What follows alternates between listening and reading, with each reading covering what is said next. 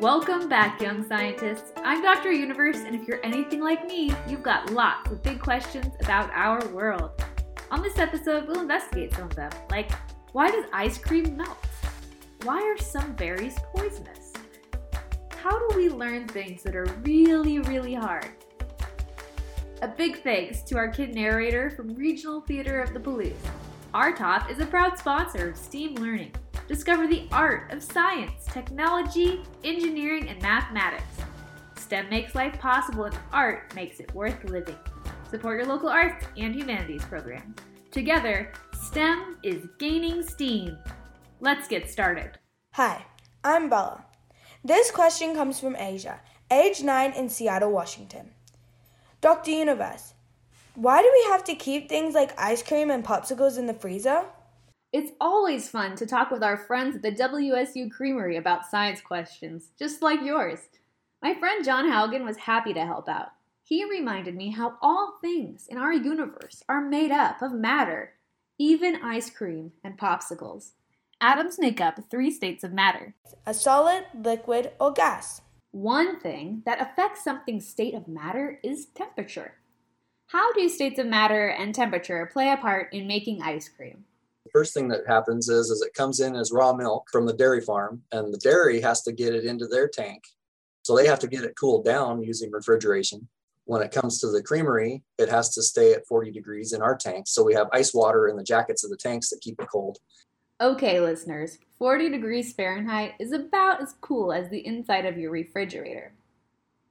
What comes next? We add the cream, extra cream to get the butter fat level up, and we add sugar and dried milk solids so it's the right consistency for what we want for ice cream. And we heat it up from that 40 degrees to 155 degrees Fahrenheit for a half an hour.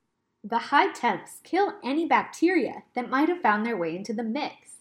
Then the mix goes back into the fridge. That liquid mix stays at 40 degrees overnight. So, yeah, there's a lot of things that go on with ice cream. At these temperatures, all the atoms that make up the liquid mix are able to spread out and move around. They can travel freely in their container. But when the mix goes through a cooling process, things begin to change. What happens? Then, after it has been in the liquid phase long enough, then we run it through what's basically like a soft serve machine. The machine has a blade that stirs the ice cream mix to help it freeze into ice cream as it moves through a tube. The ice cream mix comes out a bit like soft serve. It's thicker than a liquid, yet not quite a solid. And that's where it gets the inclusions mixed into it, like if you're putting chocolate chips in there or cookie dough pieces. And then right before it goes into the box, it gets the ripple added to it if it's a one with a ripple like Tin Lizzie. And so then it goes into the box at that about five degrees above zero. And then we put it into our minus 20 freezer through the cooling process, the atoms slow down a lot. They get into a kind of organized or orderly pattern, and they don't move around nearly as much as they do in a liquid state.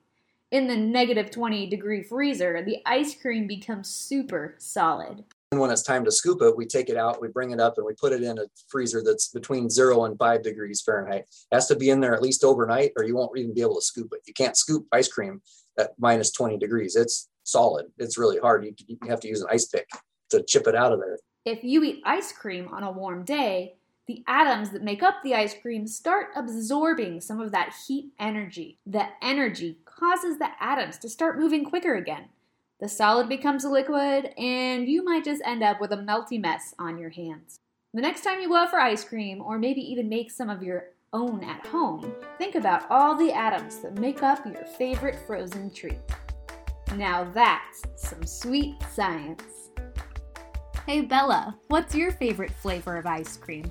Cookies and cream. Delicious. This next question is all about poisonous berries. This one comes from Bianca, age four and a half in California. Where does the poison come from and how does it get in the berries? That's a good question, Bianca. A lot of living things on our planet have defenses they use in the wild to help them survive. For plants, being poisonous may help keep them from becoming someone's dinner.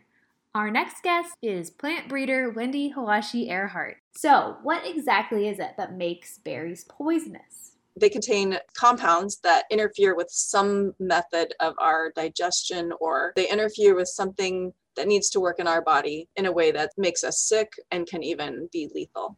Okay, listeners, so we just talked about atoms in our last question about ice cream. And when atoms come together, they form compounds. Some of those metabolites or those compounds have a seem to have a function of protecting those fruits from insects or other predators like birds or animals. When critters come by and eat the berries, they can get sick. It's a reminder not to eat those plants in the future, or else. They tend to leave those plants alone to reproduce in peace. Can you tell us more about how that works?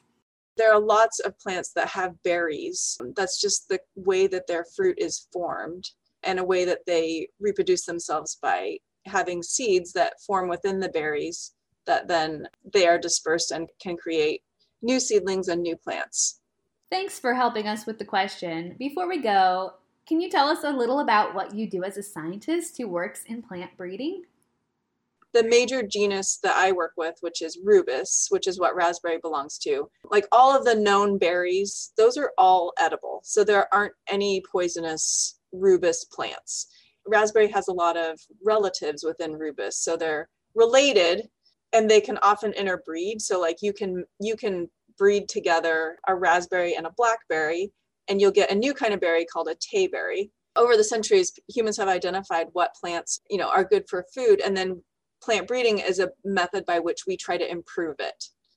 Through learning about the inner workings of plants, Plant breeders help us find ways we can improve the size, sweetness, and overall taste of fruit. It's great to know there are scientists working hard out there to bring delicious food to our tables. Before we move on to our final question, did you know that cucumbers and bananas are also technically berries? Who knew? The word berry, how we use it in common language, and what's a botanical berry is actually pretty different. And so, actually, a strawberry is not a true berry, and neither is raspberry. There's always something new to learn and discover. You can learn more about the differences between berries and botanical berries at askdruniverse.wsu.edu. Here's a tough one for you, Dr. Universe. Kai, age 12, writes in Dear Dr. Universe, how do you learn something really, really hard? There are so many different things we can learn in our world, but that doesn't mean learning is always so easy. Maybe you want to learn a process like how to complete a Rubik's Cube, code an app, design a solution to a problem, or answer science questions. Our next guest, Sarah Fick, is an assistant professor of science education at Washington State University. She said one way to learn something hard is to ask a lot of questions of yourself and other people. So you're off to a good start. Yeah. So so my first question is why is it hard? Is it hard because you have to memorize something complicated or is it hard because you want to understand how a process works? If you want to look at a hard problem, Fick said you might even look at it through the lens of a scientist. Through collecting data, researchers can help us build on current knowledge to create new knowledge. Another thing scientists do is create a model or draw a picture showing how they think something works. A model can sometimes help us understand what we know and what we still have questions about. I think the important thing about learning something that's really, really hard is thinking about what question you have about how it works and thinking about what evidence you can have that will help you to answer that question. At WSU, Fick's research helps us better understand how students like you can use their knowledge from one subject, like math, to help them learn more about another area, like science. Learning often happens when we find connections between different subjects and also when we find connections to our daily life. It could be that it's hard because you're having trouble thinking about what you already know that's related to this new thing that you're learning about. So, how do you make connections between what you already know and what you currently know? Depending on what experience you've had in learning and the knowledge you've gained from your family and community, you're going to come at these problems with your own strengths. Finally, while it may feel frustrating to work through these kinds of questions, That's sometimes a good sign. You might be wrestling with knowledge that's new to you, and you might be on your way to an aha moment when you gain a better understanding. That's all for this episode, friends. We hope you learned something new and maybe even came up with some new questions. A big thanks to our scientists at Washington State University and our kid narrator from the Regional Theater of the Palouse. And thanks to you for listening. You make this podcast possible. As always, kids can submit science questions of their own at askdruniverse.wsu.edu. That's A S K D R U N I V E R S E dot W S U dot edu. Who knows where your questions will take us next?